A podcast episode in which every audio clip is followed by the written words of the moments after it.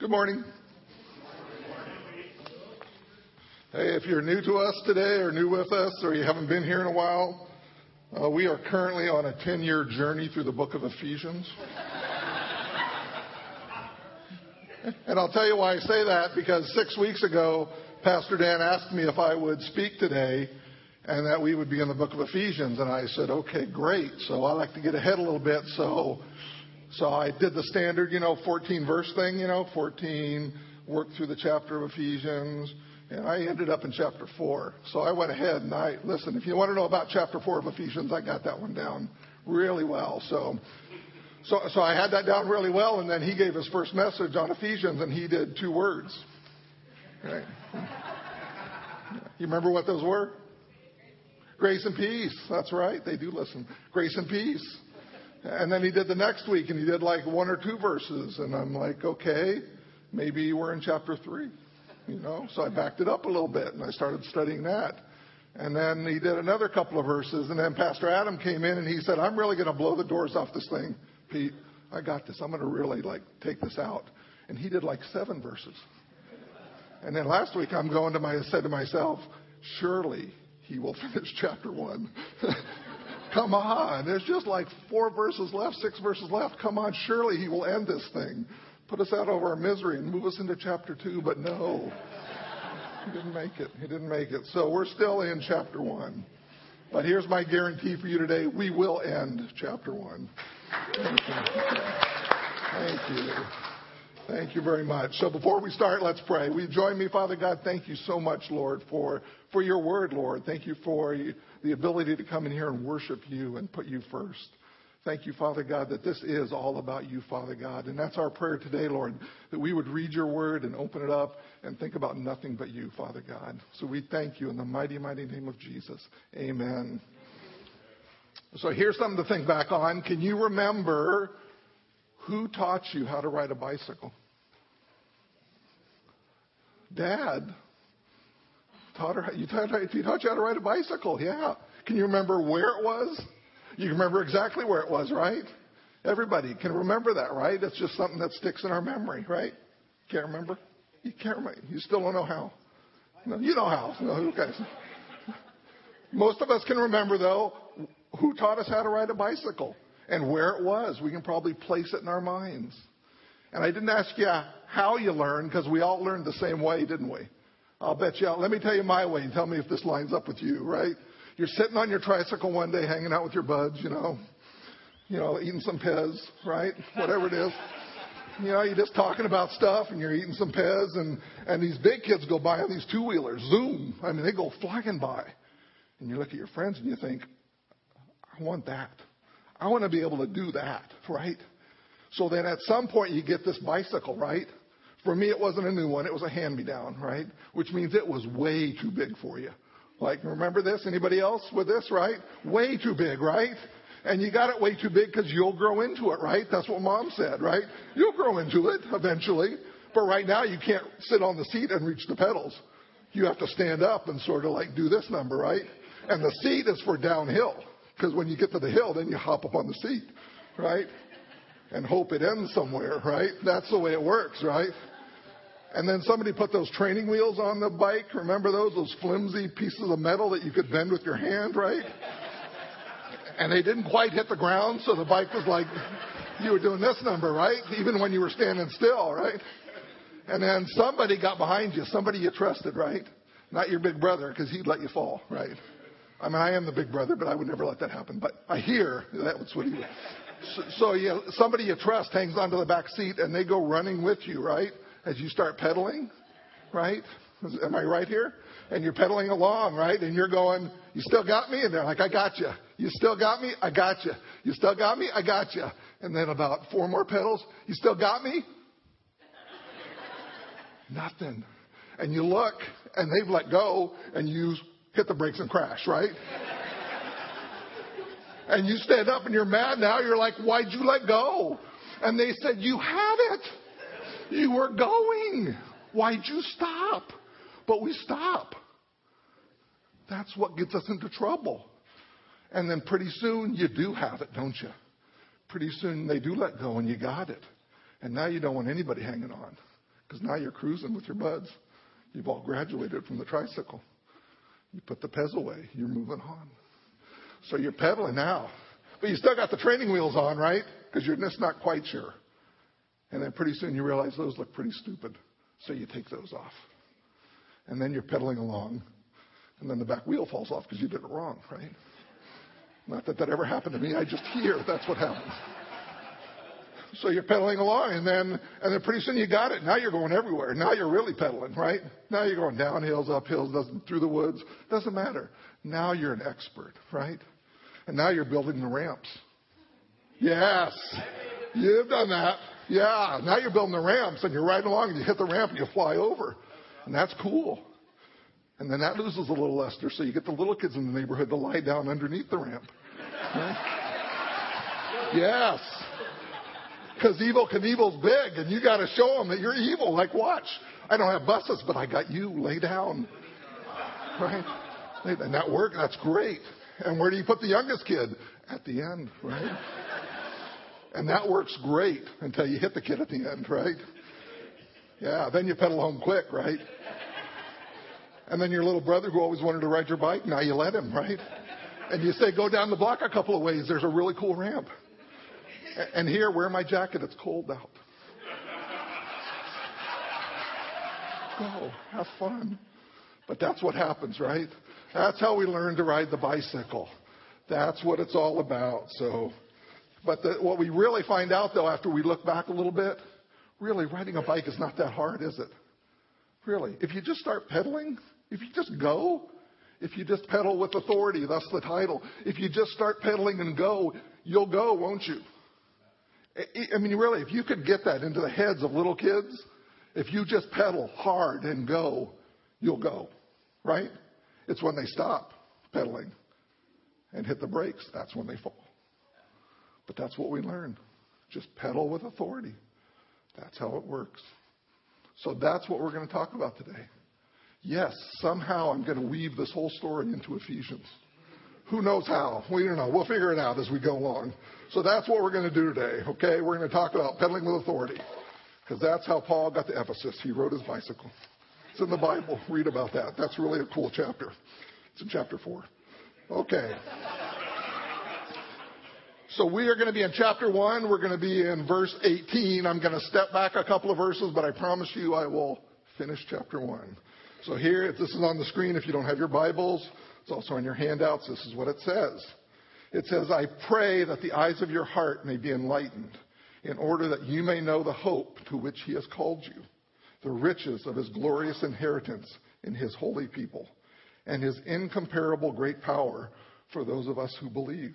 That power is the same as the mighty strength he exerted when he raised Christ from the dead and seated him at his right hand in the heavenly realms, far above all rule and authority, power and dominion, and every name that is invoked, not only in the present age, but also in the one to come. And God placed all things under his feet and appointed him to be head over everything for the church, which is the body, the fullness of him who fills everything in every way.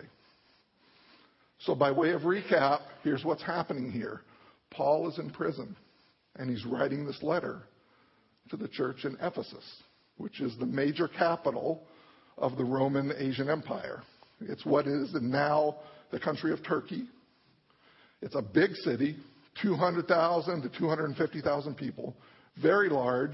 It's got a major seaport, and it's got a major road, a trading route coming from the east, coming from the west, coming from the north. So that, that saying, all roads lead to Rome, well, all roads lead to Ephesus as well. They all come into that major city.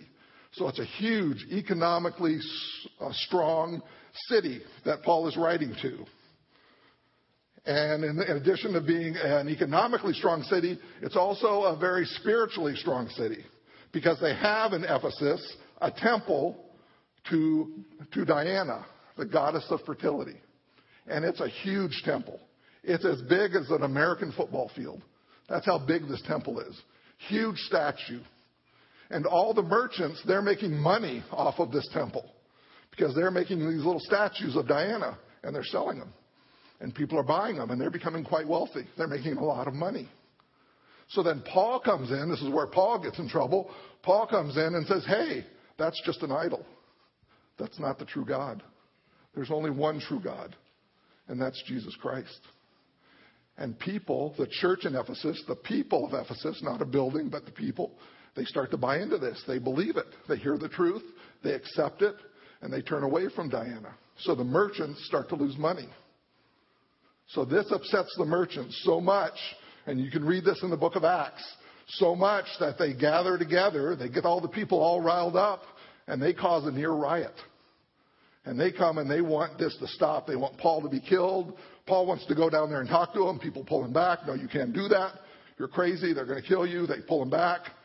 But it causes a near riot when Paul does this. So that's what's going on. So Paul now has been in Ephesus three times teaching, preaching, bringing the truth of God, of Jesus Christ. And now he's arrested. Now he's in prison. And now he's writing a letter to these people. And he's reminding them, and he's reminding us of the truth. Because, like any society, we get influence from the outside. We hear the truth, but then we get the outside influences. And that's what's happening here, too. So, when you have a major spiritual center like Ephesus, and you hear the truth, but then you also have those existing beliefs that stack on top of it. And so it's tying together and they're struggling. So Paul's writing back to them to say, let me reemphasize to you what is the truth. And here it is. So he starts to give it to them. So he starts off with grace and peace, right? And then Paul brings this prayer that we just read to the church. And it's a prayer that speaks to the present state, but also uh, theirs as well. So this is what it says the, this is the amplified version. It goes like this. For I always pray to the God of our Lord Jesus Christ, the Father of glory, that he may grant you a spirit of wisdom and revelation in the deep and intimate knowledge of him, so that you can know and understand the hope to which he has called you, and how rich is his glorious inheritance in the saints. That's you. And so that you can know and understand what is the immeasurable and unlimited and surpassing greatness of his power in and for us who, who believe, as demonstrated in the working of his mighty strength. So that's where Pastor Dan left off last time, talking about God's great power. And now we're into verse 20. Okay, and it says this He exerted the power that he showed. He showed that power when he raised Christ from the dead and seated him at his right hand in the heavenly realms. Jesus Christ has been raised from the dead. Did you know that? Jesus Christ has been raised from the dead. And now Jesus is sitting in the heavenly places, the spiritual arena. Not heaven. See, we like to think of that. Oh, Jesus is up there somewhere, right? That's not what Paul's saying here. Paul's saying he's, seating in the, he's seated in the heavenly realms, okay, versus the, the worldly realms that we're in. See, we see our problems and our struggles and our trials and our struggles and all right here, right? I have a financial problem in my checkbook, right? I have a health problem from the doctor that he's given me. I've got a relationship problem. It's right here, right? But that's not true. It's really in the spiritual realm. So this is what it says in chapter 6 of Ephesians, which we'll get to in 2017. It says, Our struggle is not against flesh and blood. Here. It's against the rulers, against the authorities, against the powers of this dark world, and against the spiritual forces of evil in the heavenly realms. See, we don't understand that fully, probably never will.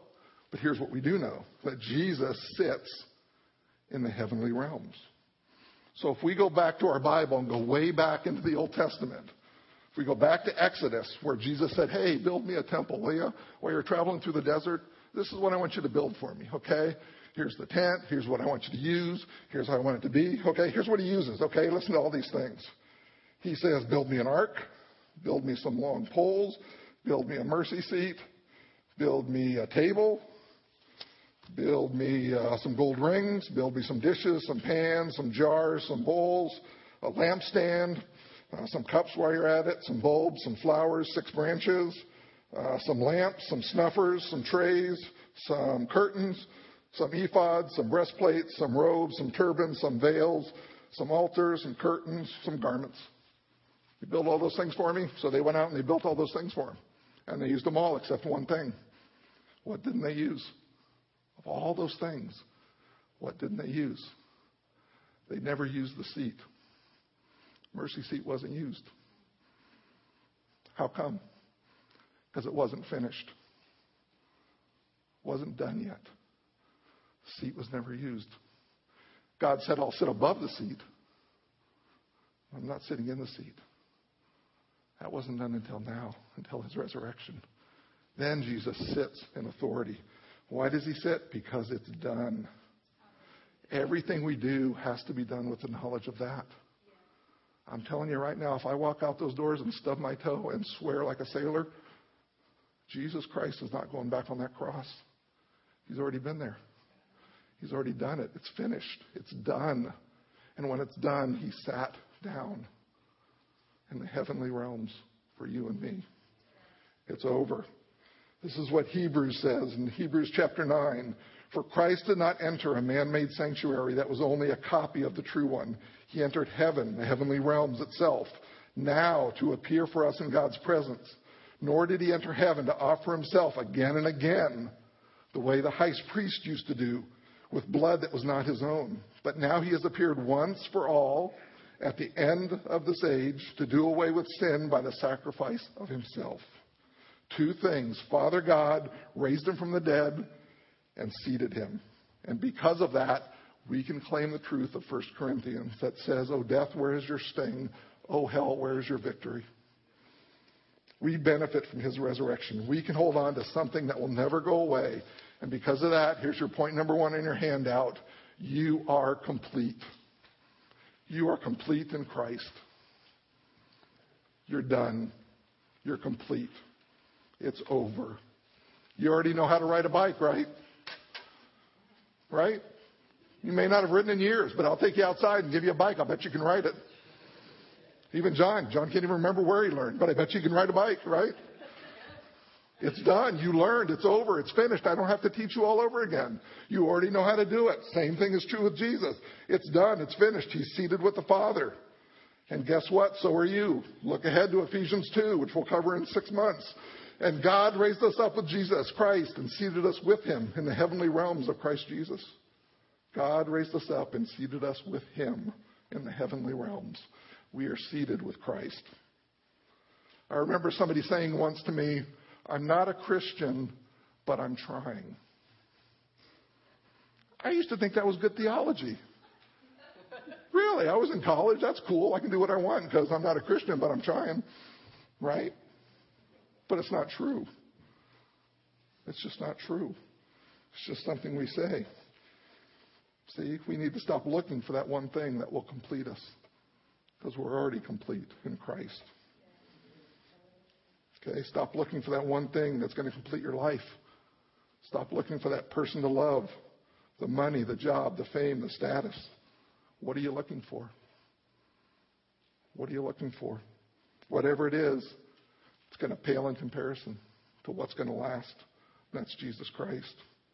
If you can accept the fact that Jesus Christ died for you, was buried, and three days later rose from the grave, then you are already complete in Christ. You can't walk in here, raise your hand, say, He has risen, and then walk out of here unchanged. The resurrection changes everything. The resurrection changes everything. It has to. Otherwise, all you're doing is showing up and being nice. The resurrection changes everything because you are complete in Him. Bob Dylan from the 60s. Remember Bob Dylan? Yeah, who? Yep, Bob Dylan from the 60s who used to sing Blowing in the Wind because that's kind of the way his life was. Blowing in the wind. Until he finally met Jesus. And this is what he said happened. He said, One day Jesus tapped me on the shoulder and said, Bob, why are you resisting me? And I said, I'm not resisting you. And he said, You going to follow me? And he said, I never thought about that. And he said, Bob, if you're not following me, you're resisting me. Paul came to remind the Ephesian church and us that Jesus has been raised from the dead. Maybe you don't believe that. If you don't, look at the facts. Josh McDowell set out to disprove two things that Jesus ever said he was God and that Jesus ever rose from the dead. Listen, I'm a great arguer. I can argue anything, either side. I don't care. I just like to argue. Okay? I'm good at it. If you don't believe me, come home with me to my family at the dinner table. That's all we do. And my job is to push buttons and get my brother all riled up and upset. But that's what we do, right? We just argue about things. Okay? I'm a good arguer. If I set out to disprove something, I can do it right now. Josh McDowell spent years and years and years doing real research, not only with the Bible, but with historical documents, with visiting places, with interviewing people, years and years and years trying to disprove these facts. And he couldn't do it. He said, One night I leaned back in my chair and I said, He has risen. It was that simple. He has risen. He couldn't disprove it. He had to accept it. Maybe you can't accept it right now. I get that. I get that can't accept it right now in my life because of where I'm at or because of just I just don't want to accept it. I get that. I follow politics all over the country. And this last election cycle, I'm telling you, not one person I was pulling for won.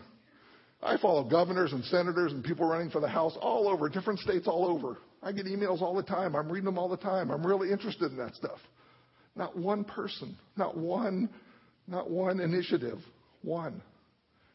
And I've got to tell you, I can't accept that. I know it's true, but it's just hard for me to accept. Maybe you're the same way with Jesus. I don't know. But I do know this. When you can say he was crucified for my sins, when you can say he was buried for me, when you can say he rose three days later for me, then you are complete. You're perfect. That's up to you. Verse 21 Far above all rule and authority, power and dominion, and every name that is invoked, not only in the present age, but also in the one to come. Sitting in power, Jesus sits far above all rule and all authority. He sits above all power, all dominion, and he sits above every name, then, now, and forever. Let me ask you a question. What's your biggest problem right now? You have to say it, just think about it. What's your biggest issue? You got one? If you don't, if you don't have one, ask your neighbor. I bet they have something they'd like to give you. Okay? You got one? Whatever it is, I don't know what it is, but whatever it is, I'll tell you this it has a name to it. You can name it. And the name of Jesus sits above that name. It's the name above all names. He has been given authority over every name. Philippians 2 tells us this. Jesus says to us, or this is about Jesus, being in the very nature God, did not consider equality with God something to be used to his own advantage. Rather, he made himself nothing by taking the very nature of a servant, being made in human likeness, and being found in appearance as a man, he humbled himself by being obedient to death, even death on a cross. Therefore, God exalted him to the highest place and gave him the name that is above every name that on the name that at the name of Jesus every knee should bow in heaven and on earth and under the earth, and every tongue acknowledge that Jesus Christ is Lord to the glory of God the Father. So point number one is you are complete. Point number two goes with it. You have authority in Christ. Jesus has authority. We saw that, right? Well, if Jesus has authority, how does that translate to me, right?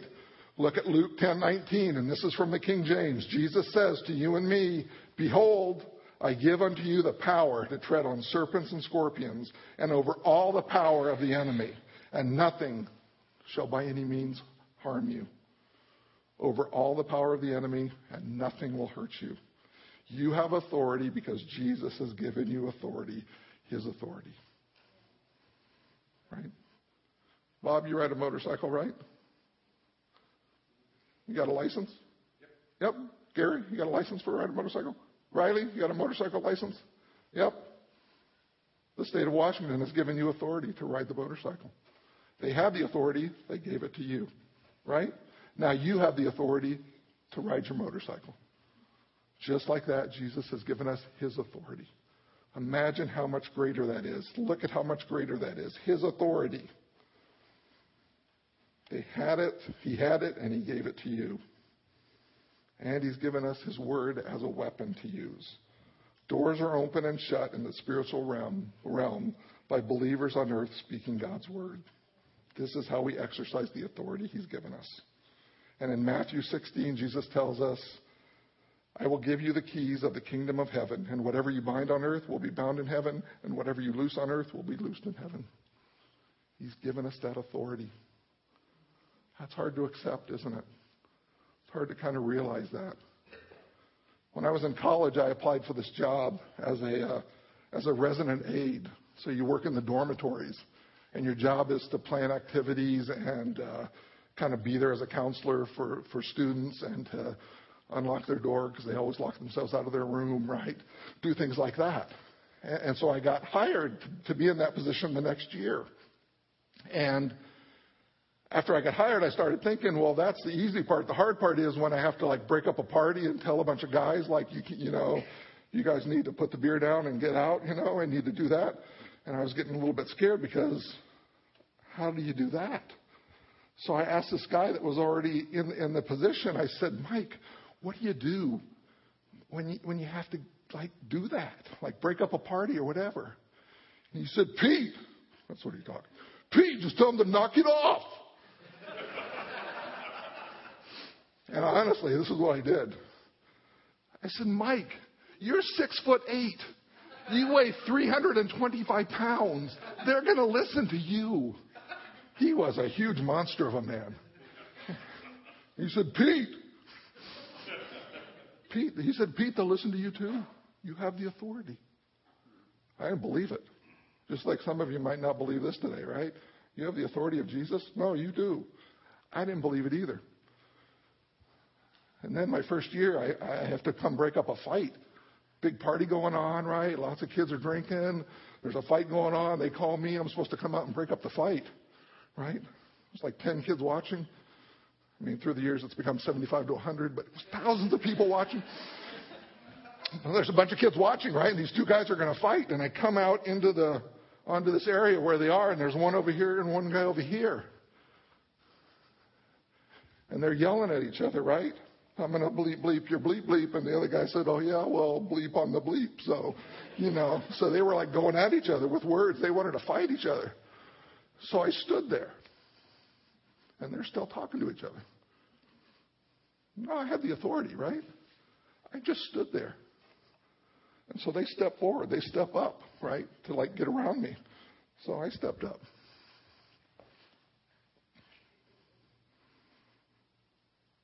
So they step back. So I step back. They step forward, so I said, okay. I can do this all night. I don't care. I'm on call. I'm here, so whatever. So finally, they both go, forget it. They just walked away. They didn't even fight. I just stepped in with authority. That's all you have to do when Jesus is with you. Just step in with authority. It's not you, it's the authority with you. Walk with authority, step in with authority.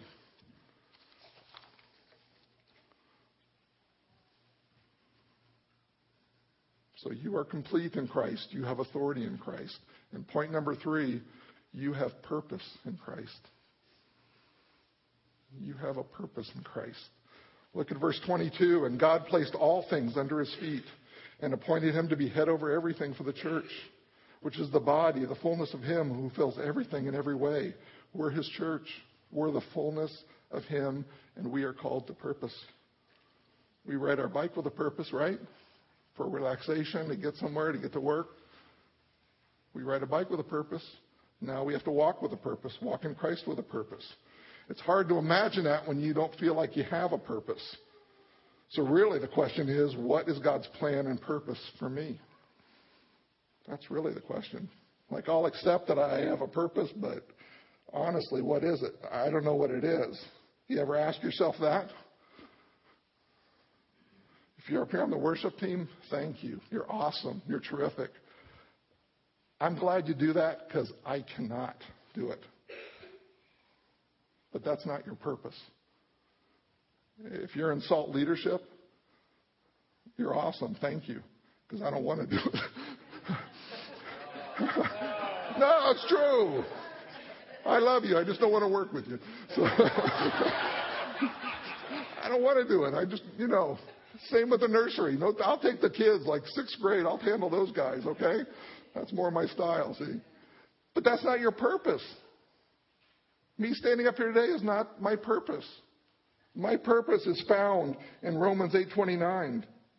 It says we are to be conformed to the image of Christ. That's our purpose. We think it's stuff.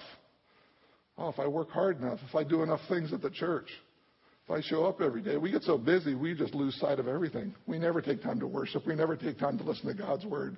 We never take time with God. We're just busy. And we put that label of, of church on our, on our chest and we think that's our purpose. That's not your purpose. Your purpose is to be conformed to the image of Christ, not to stay so busy, not to stay so active in the community, although that will be the result of it. But that's not it. What's your purpose? Micah chapter 6, verse 8. Your purpose is to do justice, to love mercy, to walk humbly with God. That's your purpose. That's how we become the fullness of Him who fills everything in every way. So, so far in this first chapter of Ephesians, we learned that God is all about grace and peace, that we're blessed with every spiritual blessing, that we're chosen in Christ from beginning before the foundation of the world, that we're favored and that we're redeemed. And today we learn that we're complete in Him, that we have authority in Him, and that we have purpose in Him. Can you accept it? That's the question. Let me call the worship team back up here as I close with this story. I didn't write it, but I thought it was a real good, real good conclusion here. And this is what it says. It says, At first I saw God as my observer, my judge, keeping track of the things I did wrong so as to, whether no, to know whether or not I merited heaven or hell. He was out there sort of like the president. I recognized his picture when I saw him, but I didn't really know him. But later on, when I recognized Jesus, it seemed as though life was rather like a bike ride. Hey, look how that all tied together. But it was a tandem bike, and I noticed that God was in the back helping me pedal. I don't know just when it was that He suggested that we change places, but life has not been the same since. Life with Jesus, that is.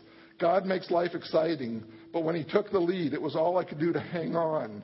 He knew delightful paths up mountains and through rocky places and at breakneck speeds. Even though it looked like madness, He said, pedal. I worried and I was anxious and I asked, Where are you taking me? And he just laughed and he didn't answer, and I learned how to trust. I forgot my boring life and entered into adventure. When I'd say I'm scared, he'd lean back and touch my hand. He took me to people with gifts that I needed gifts of healing and acceptance, peace and joy, and so much more. They gave me their gifts to take on my journey, our journey, God's and mine and we were off again. He'd say, Give the gifts away. They're extra baggage, too much weight.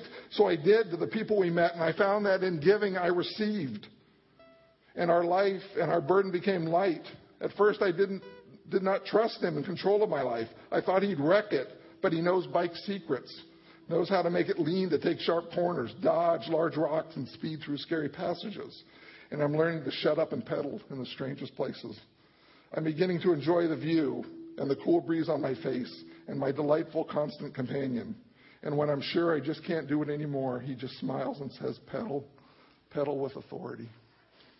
So in Christ, you have authority, you are complete, and you have purpose, and God loves you. And if you have any doubt about any of that, I would love to pray with you after service.